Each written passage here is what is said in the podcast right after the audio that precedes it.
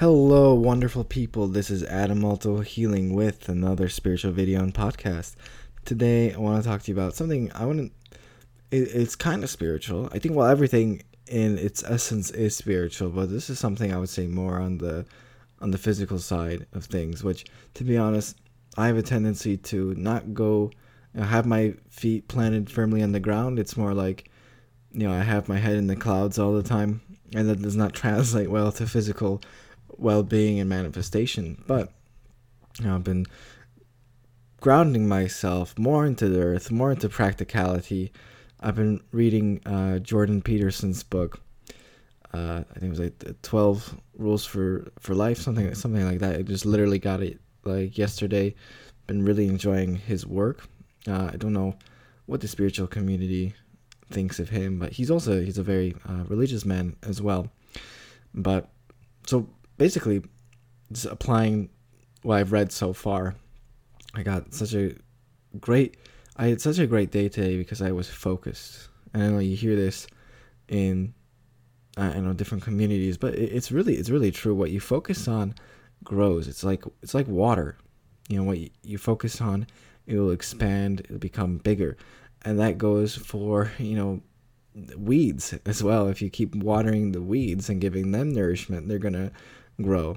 You know, if it's if it's a bad habit, if it's negative thinking, if it's uh, hate for something or someone, it's going to grow, you know. But if we focus our energy on what's good, what's beautiful, what's for the benefit of everybody, for yourself and for others, it really opens doors. And I think what he says in the book, even just asking a question, how can I improve my life? How can I improve my life? That brings out the answers. You know, when you ask the universe questions, you will get answers. It's just sometimes, you know, we don't even ask ourselves the, the question. We're just, for for me personally, I'm like, it's like, I feel like I'm locked in this kind of minutia of my, my egoic thoughts. It's just almost like a, almost like a barrier. Almost, I, I say almost because the voice of the Holy Spirit is always there. It's it's always there, but I think it does take it takes willingness and focus to actually listen, you know, and and, and discipline it as well. Because I think we become such a, accustomed to our egoic thinking or our way of being that it, it takes practice and willingness, and that I think that's what discipline really is. It's the willingness to do something even in the moment you don't necessarily feel like it. Because it, sometimes it is easier not to listen to the Holy Spirit and just go with ego. You know, it's easier to, to say what you're feeling right now out of anger than to reflect and take a moment and to ponder what what your words or your actions are going to have an effect on that person or on yourself. And when, when it comes to focus, I think it's really important to focus on what is good in our life right now. So often, for me uh, personally, I... I like to focus on what what's wrong, what what to fix, and there's not nothing necessarily so wrong about it, but it becomes like a never-ending cycle of how can you know this, how can I improve, how can I, you know, uh, things are bad, I need to improve them right now. But I, I think it's having having a balance of that, of you know, making your life better, but also focusing on what is really working well, because I think no matter what, something is working out well, be it your health, maybe your financials, your relationships. And when, you know, we, we do take these things for granted, you know, but it takes a little willingness and a little bit of focus to see, hey, maybe things aren't as bad as I think they are, is what you focus on.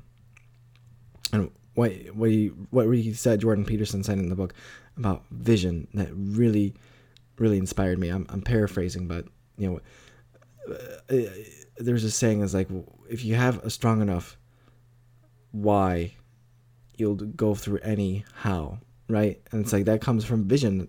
And if you have a strong enough vision and you know what you want, you'll know what to focus on. So I have moments in my life where I was so unclear of what I want and where, what I want to do that I'll just be all over the place. But when, when we have that focus, you know, we can we can say, okay, this is this is a productive way of spending my time, and this is not a productive way of spending my time, because I think it's it's also a balance, because you know we do we, we came here in these physical bodies to enjoy time, to be in time and space. Otherwise, it wouldn't be like that, right? I think there's such thing as God time, you know, being being one with the Creator and asking, what would you have me do today? And like I ask, I ask the Holy Spirit every day.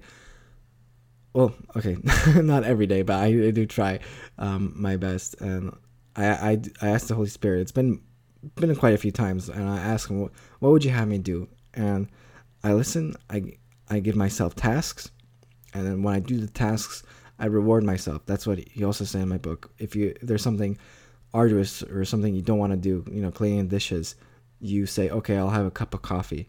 And I, that kind of gamifies your life, and that's something I'm really looking forward uh, to expanding in my life right now, making life more of a game. Okay, guys, I hope this helped you in a way to focus yourselves on what's really important. All right, take care, and God bless.